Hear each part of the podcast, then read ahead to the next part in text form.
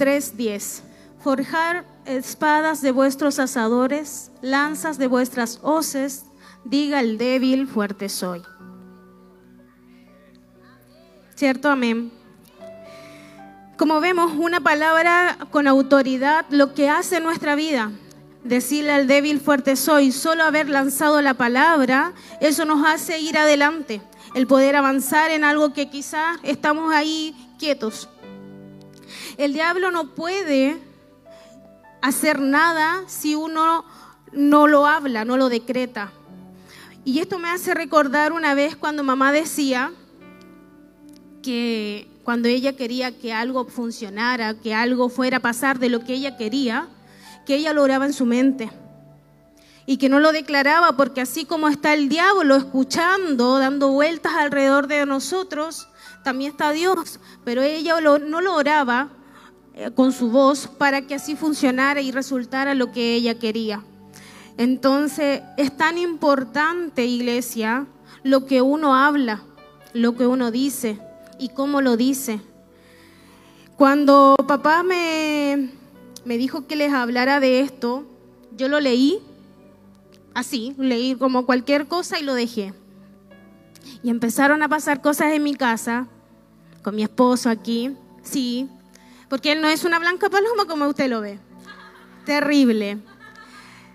Entonces eh, empezaron a haber cosas en mi casa, discusiones con él, y de verdad que no fue fácil. No fue fácil cuando él me dijo que hablara de esto. Y yo decía, ¿cómo le voy a hablar si yo estoy peleando con él, discutiendo con él? Y, y yo le decía al Señor, yo no quiero entregarle esto a la iglesia si yo estoy mal con él. Y el día lunes o martes, no, no, no sé bien qué día, él me dice, amor, yo sé que tú este día jueves tienes que ministrar a la iglesia y la idea es que no peleemos. Y yo le digo, claro, si él me pelea y me dice más encima, no peleemos, qué fácil. Entonces yo le pongo, ok, como él me responde, esas son sus, sus respuestas. Y me vuelve a mandar otro mensaje, amor, pero de verdad, trata de estar en paz. ¿Quién lo dice? Si el que me hace tener no estar en paz. Y yo, ok. Y así, pues, empecé a leer la palabra, empecé a buscar. Papá me dio todas las directrices de cómo hacerlo. Pero yo también tengo que ponerlo y llevarlo a mi vida, porque eso es lo que yo tengo que entregar de lo que yo he vivido de esto. Y yo varias veces he lanzado palabras que no son edificadas para mí. Y yo decía, Señor, ¿y qué les entrego? ¿Qué les digo? Por eso es que es tan importante lo que uno habla, lo que uno dice, los decretos. A veces uno eh, con sus palabras se amarra por cómo lo dice, y eso hace que uno traiga maldición a nuestras vidas, que uno no, no avance. Eh, y la palabra, me acuerda esto también, algo que dijo la pastora Marce el sábado, que la mujer necia se aleja y eso hace que, la, que no hay, uno no sea sabia. Que la mujer, el, lo que hablamos nos hace alejarnos de lo que realmente es y eso nos hace no ser sabias.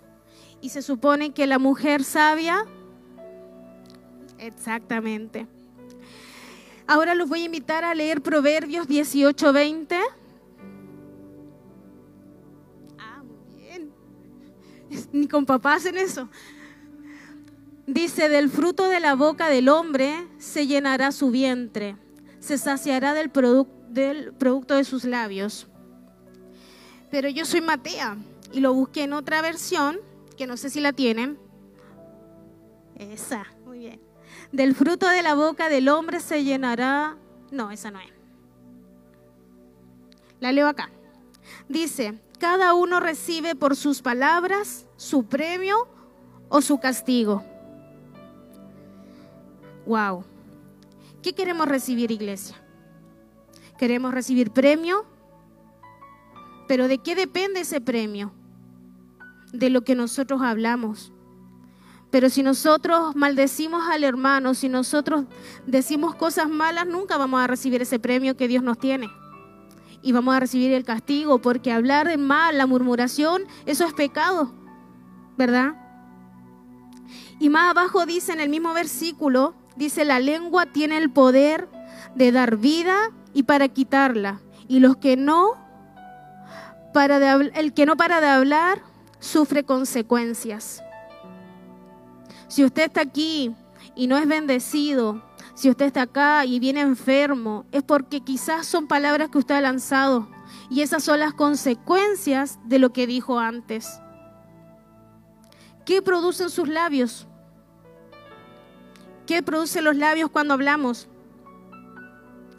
¿Palabras de bendición o de maldición? Por eso es tan importante lo que decimos. Aquí les quiero contar un ejemplo, un ejemplo eh, personal, de mostrar, para mostrarle lo que es el poder de la palabra, de cuando alguien da un decreto. Cuando yo quedé embarazada de mi hijito Ariel, que está por ahí, eh, él venía con una patología que se llama Piebot. Cuando nos dijeron eso, para mí se me vino el mundo encima. Y yo, iglesia, yo ya servía al Señor, yo ya, ya estaba acá. Y cuando nos dicen eso, yo me acuerdo que mi esposo lo entrega, y se lo entrega al Señor, lo levanta y le dice: Señor, aquí está.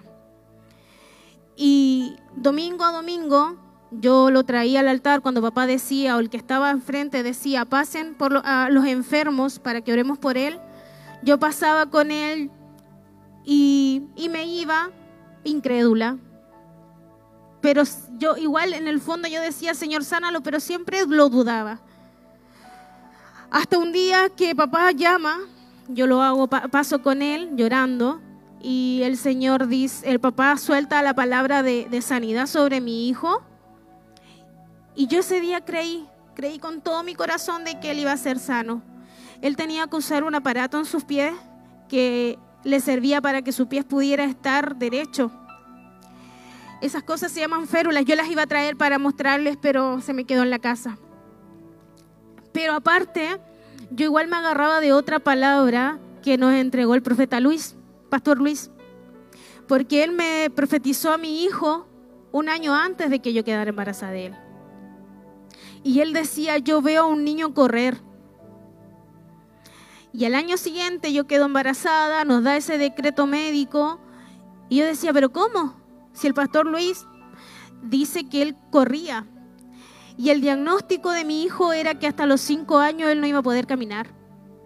Que él iba a tener que estar eh, siempre sujetado con esas férulas porque no iba a poder caminar.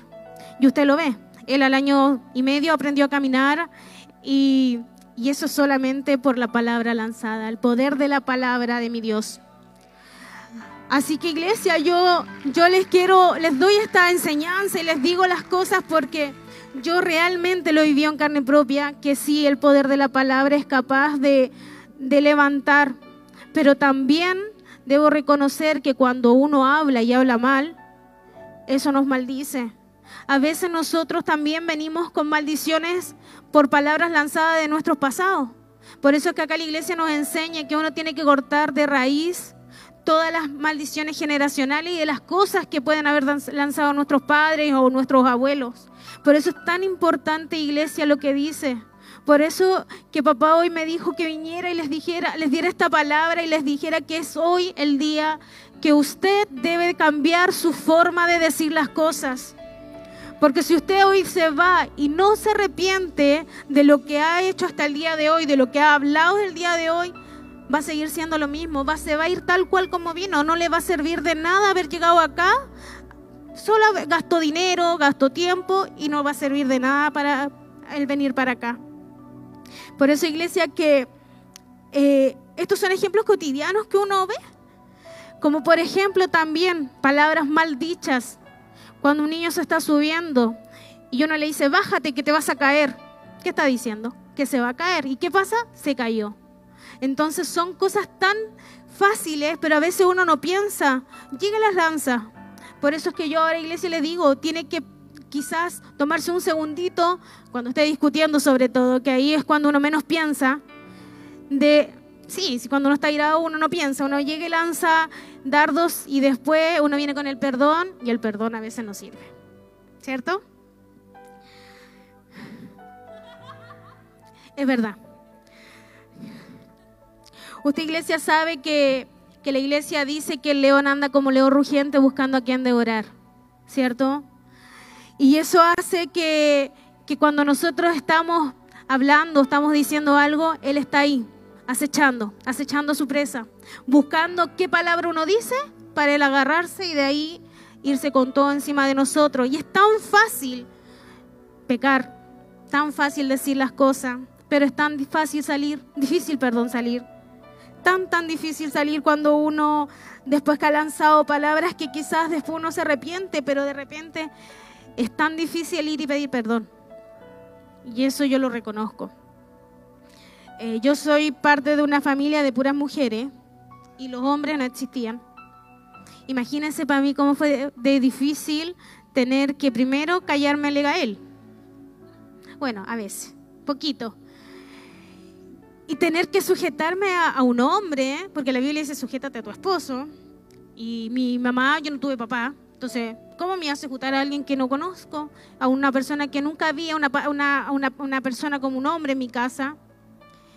Pero yo sé que el sujetarme a él, a mi padre y a Dios, trae recompensa. Yo sé que eso nos trae recompensa. Yo sé que, que es difícil para las mujeres que han vivido siempre en puras familias de, de mujeres el, el tener una imagen masculina y tener que hacerle caso o no caso, porque tampoco es caso si no son nuestros dueños, pero sí son nuestros esposos.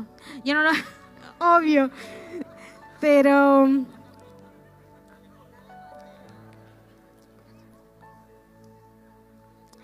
ahora le pido a producción que me ayude con número treinta y dos. Cuando alguno hiciere voto a Jehová e hiciere juramento ligando su alma por obligación, no quebrantará su palabra para con... palabra, hará conforme a todo lo que salió de su boca. ¿Se da cuenta, iglesia, que cuando uno habla, uno liga el alma? Uno la liga. Y eso después eh, vienen las enfermedades. Me trae recuerdo una cosa que, que no se las voy a explicar con tanto detalle, pero una vez mi esposo le dijo a una persona: tú estás así porque tú no has perdonado. Y eso, eso hace que, te, que esté él mal. Él está mal con su, con su cuerpo. Y eso es porque uno no, no suelta la palabra de perdón. Si aquí esto engloba muchas cosas, tantas cosas, y, y mucha gente llega enferma, llega eh, con, con cosas mal, dificultades, porque uno no da la palabra necesaria o no suelta las palabras correctas. Dice aquí, delante de Dios es importante lo que sale de su boca, lo que sale de nuestra boca.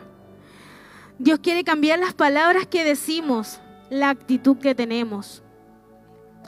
Más arriba en Joel tres hablaba de una transformación de herramienta de labranza a armas de guerra. ¿Por qué? Porque tenía que haber esa transformación para poder ir y pelear.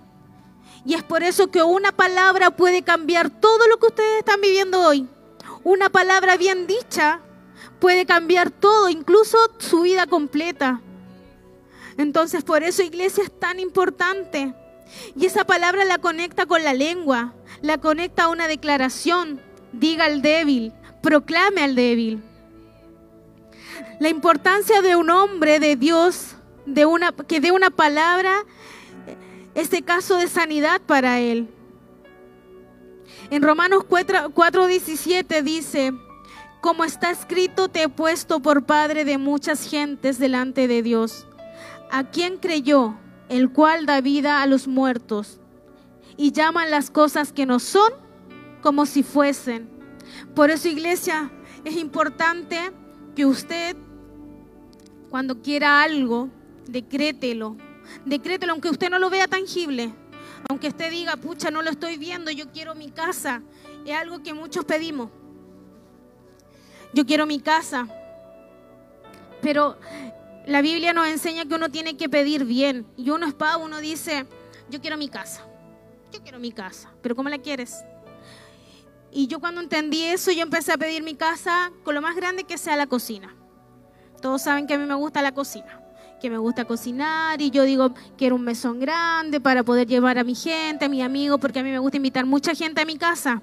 Entonces, que vengan mis amigos. No estoy recibiendo invitaciones ahora, pero eh, yo quiero una casa grande, la quiero así, que tenga una isla al medio para que cuando comamos, preparemos cositas, etcétera. Entonces uno pide a veces y pide mal.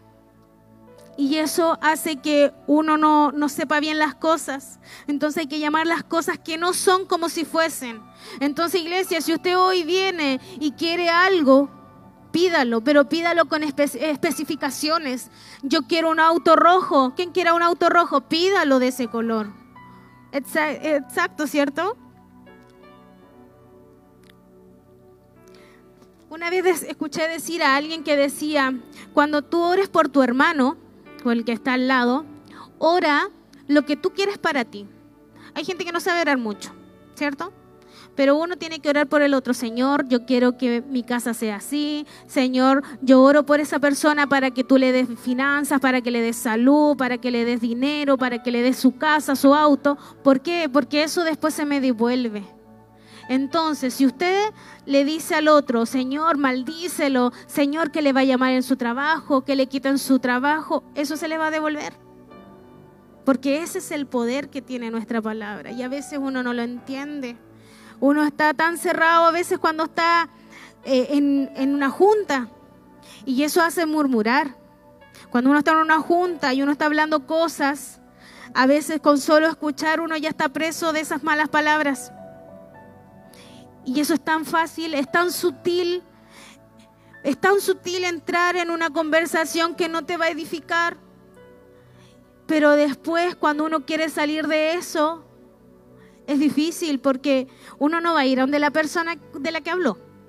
Al lado de ella le va a decir, ¿sabes qué? Yo ayer estuve hablando de ti. ¿Sabes qué? Tú me caes mal.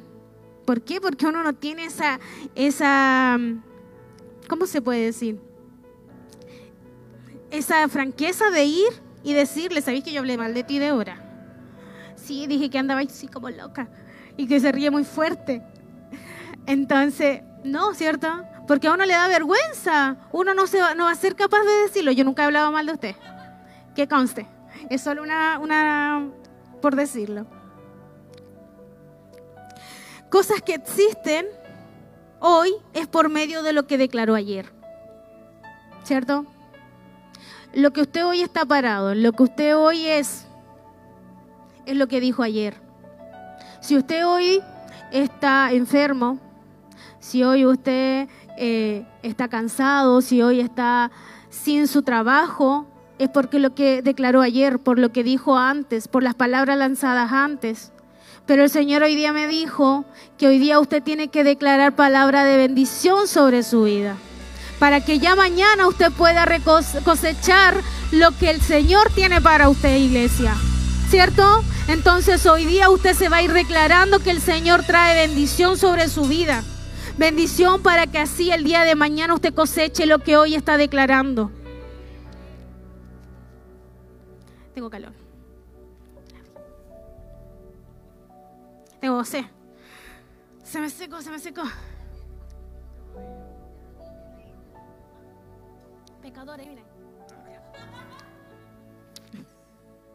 Es para poder entrar en confianza. Por eso, iglesia, hoy le quiero hacer entender que si mañana usted quiere estar bien, bendiga, ben, traiga palabra de bendición a este día. Primera de Samuel tres dos. Lo voy a leer acá porque ya está muy lejos. No multipliquemos palabras de grandeza y altanería, porque las palabras arrogantes, altaneras, producen acciones negativas en nosotros. Y nosotros no queremos pasar toda una vida. Es tiempo, iglesia, de ser libre de todas las palabras lanzadas y avanzar. ¿Cierto? En Job ocho dos dice, ¿hasta cuándo hablamos cosas y la... hablamos tales cosas y las palabras de tu boca serán como viento impetuoso? Y en Oseas ocho siete Estoy muy rápido. Dice, porque siembran viento y cosechan tempestades. Las palabras sembradas como viento, a la ligera, como lo hacemos con una discusión, cosechan problemas, tempestades, tensión, dolor, ¿cierto? Enfermedad. Porque dígame que, que no es así, si uno discutiendo, uno lanza de todo y no maneja las palabras que dice y al final eso hiere. Entonces las palabras mal dichas hacen doler, hacen tener, eh, amarrarte, enfermedades. Imagínese, iglesia, cuando yo me enteré que hoy me tocaba predicar. ¿Cómo estaba? ¿Cómo estaba, iglesia? Pero yo sé que la palabra lanzada de mi papá, que yo podía estar acá, de que él, si él creyó en mí, ¿quién soy yo para no hacerlo? Yo, decía la pastora, que, que yo no me iba a achicar, po. O sea, soy chica, pero no me iba a achicar en personalidad. Personalidad me sobra, pero créanme que aquí, frente a todos ustedes, estoy muy sudorosa y yo no soy de sudar. Pero si papá lo dijo, si papá sí lo decretó, aquí estoy. Y espero que este día se vaya bendecido, iglesia. Así que ahora nos vamos a ir a Eclesiastés diez doce. Y dice, las palabras de la boca del sabio son llenas de gracias, mas las bocas... malos labios del necio causan su propia ruina. Iglesia, nosotros nos, con nuestras palabras que desatamos, desatamos ruina, desatamos pobreza emocional, espiritual y financiera. Por eso es que a veces nosotros no somos prosperados, por eso es que a veces nosotros no podemos tener más de lo que tenemos porque no sabemos decir las cosas, no sabemos declarar lo que queremos para nosotros, no sabemos declarar, no, no sabemos decir lo que nosotros necesitamos.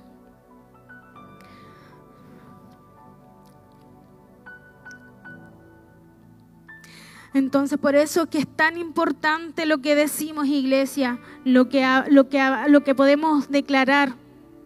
En Joel King, en Job quince, perdón, dice, el corazón se aleja, guiña el ojo, la lengua responde. Iglesia, cuando nosotros, cuando nosotros empezamos a hablar, de, a hablar, a murmurar, nosotros nos empezamos a alejar de lo que verdaderamente es importante. Y nos empezamos a cegar, nos empezamos a...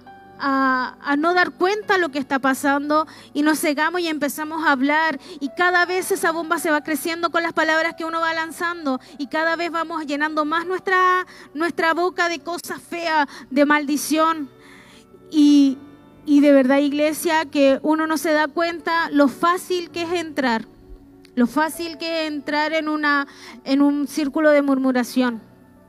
Y yo creo que, que todos hemos hablado, todos quizás. Nadie está libre de haber hablado de alguien. Todos pelamos. Pero la murmuración es pecado, iglesia. Y usted sabe que papá en la reunión, en la oración de madrugada aquí, mientras se oraba, se escuchaba de que había murmuración dentro de la iglesia. Y yo un día decía, increíble, somos hermanos en Dios. ¿Y por qué llegamos a eso? Si debemos estar bien. Pero a veces la iglesia es donde más cosas salen, donde más, donde más somos mostrados y somos, tienen como el derecho de venir a hablar de cosas de uno. Y es más fácil acercarse y preguntar, porque yo creo que nadie de nosotros es tan, es tan grande, está tan sobre de uno, del otro, para no ir y preguntarle algo que quizás no le gusta. Si no somos moneditas de oro para caerles bien. Pero no es difícil, nosotros podemos estar aquí, si uno tiene algo en contra del otro, uno puede ir y decirle, ¿sabes qué? Me molestas, ¿sabes qué? No me gusta tu forma de ser. Y yo lo he dicho a gente, ¿sabes qué? No me gusta, y si no me gusta, no me gusta. Pero eso no nos hace, no tiene por qué hacernos hablar mal del otro, no tenemos el derecho de hablar mal del otro. Y es tan fácil, porque es sutil, es sutil todo, uno entra sutilmente, pero el diablo viene a arrasar, arrasa con todas esas cosas encima de nosotros, iglesia. Les pido, producción, que me ayuden con Salmo cincuenta y nueve, doce. Yo les decía que hablar de más es un pecado, ¿cierto? Y aquí dice, por el pecado de su boca, por la palabra de sus labios, sean ellos presos en su soberbia y mentira que profieren. Y en Proverbios sesenta y dos dice, te has enlosado con las palabras de tu boca y has quedado preso de los dichos de tus labios. Por eso que hay personas que llegan cautivas, personas que, que vienen maldecidas por, como les decía antes, por palabras de, su, de sus papás. A veces sus pap- los papás son los que nos maldicen. Hay, papá, hay veces que uno viene maldecido del vientre de su madre.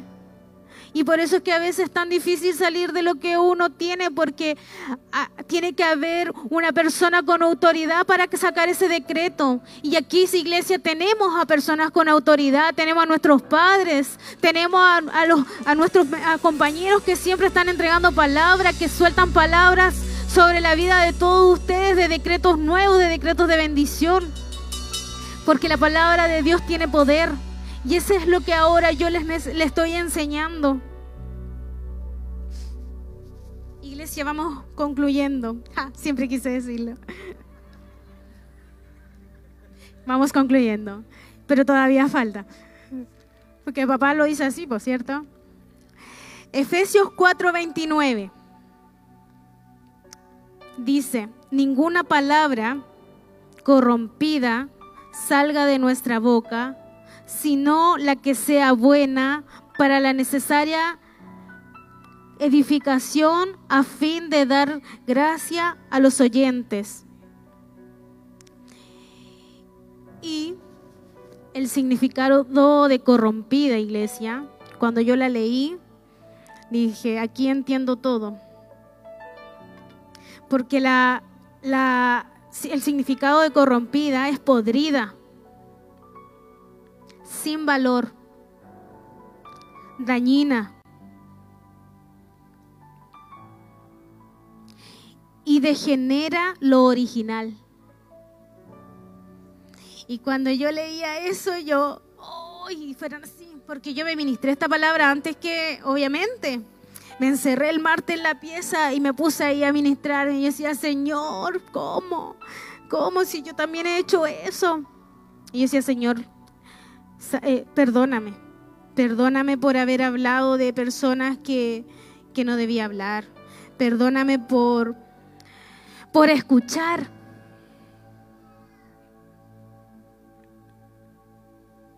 Perdóname por escuchar y por cegarme. Ah, voy a tomar agüita, si no voy a llorar y no puedo llorar.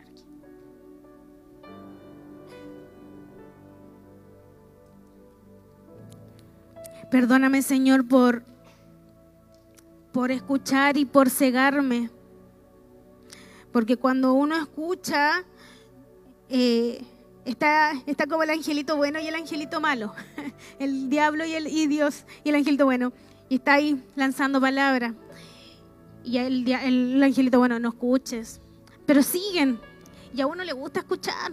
Si uno es tonto, a uno le gusta escuchar. Y uno se va cegando. Y se va degenerando la, la conversación. Uno cree que degeneramiento es solamente lo sexual y no. Porque uno sí se degenera cuando escucha, cuando escucha cosas que no debe. Y, y eso es algo que yo viví de muy cerca. Y eso hace no creer lo que tú estás viendo, de no entender lo que está pasando. Y más encima, después te ponen aquí enfrente.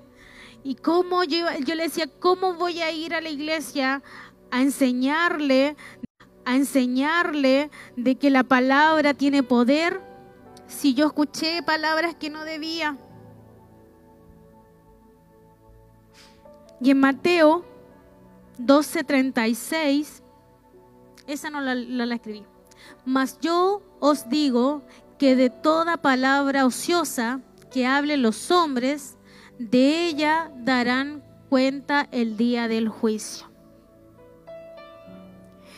Imagínense lo que dice, lo que significa ociosa. Una vez se dice, ah, soy ociosa. Pero el significado de ociosa es una persona inactiva, floja, no produce, es vacía. Entonces, iglesia, ¿cómo está usted hoy? ¿Cómo está? ¿Es una persona ociosa? ¿Una persona corrompida? Yo creo que sí. Yo creo que en algún ámbito de nuestras vidas estamos así. Yo, yo a veces le digo a gente cercana, a mis discípulos, a mi esposo, que cuando aquí le, en adelante se entrega una palabra y esa palabra tiene liberación, yo paso o me libero en mi lugar antes de que papá haga el llamado. Porque ninguno es perfecto. Todos los días pecamos. Entonces, es necesario uno liberarse, soltar nuestras cosas, porque después la Biblia dice, lo que yo tengo te doy. ¿Cierto? Entonces, ¿qué les voy a dar yo?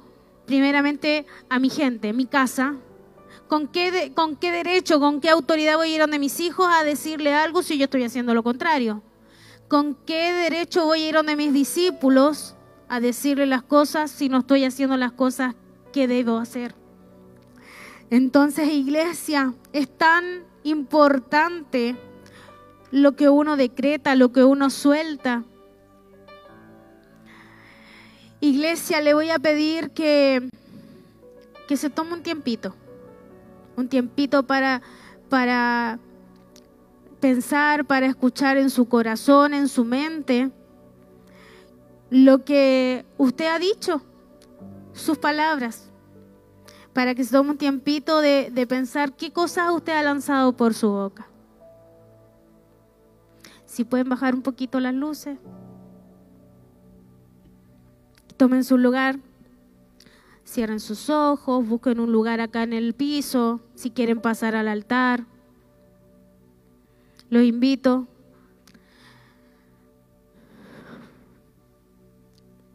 Porque yo creo que todos debe, tenemos en algún ámbito de nuestras vidas un momento donde, donde hemos hablado mal del otro.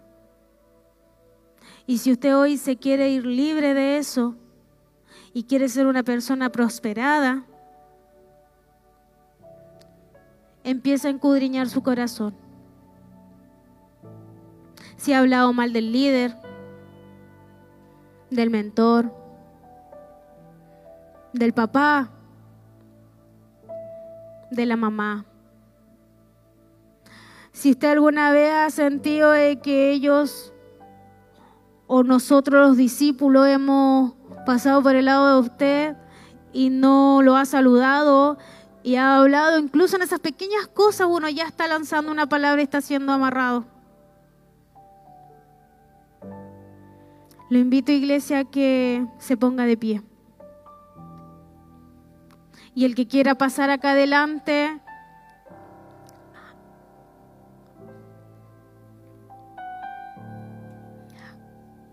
a entregar sus cargas, a entregar lo que, con lo que hoy día vino. Porque, iglesia, hoy no se puede ir así, no se puede ir con esa carga. Por eso papá hoy me pidió que les hablara del poder de la palabra, de lo, de lo que usted sale, de lo que usted dice, de lo que usted saca de su boca. Tómese unos minutitos para pensar.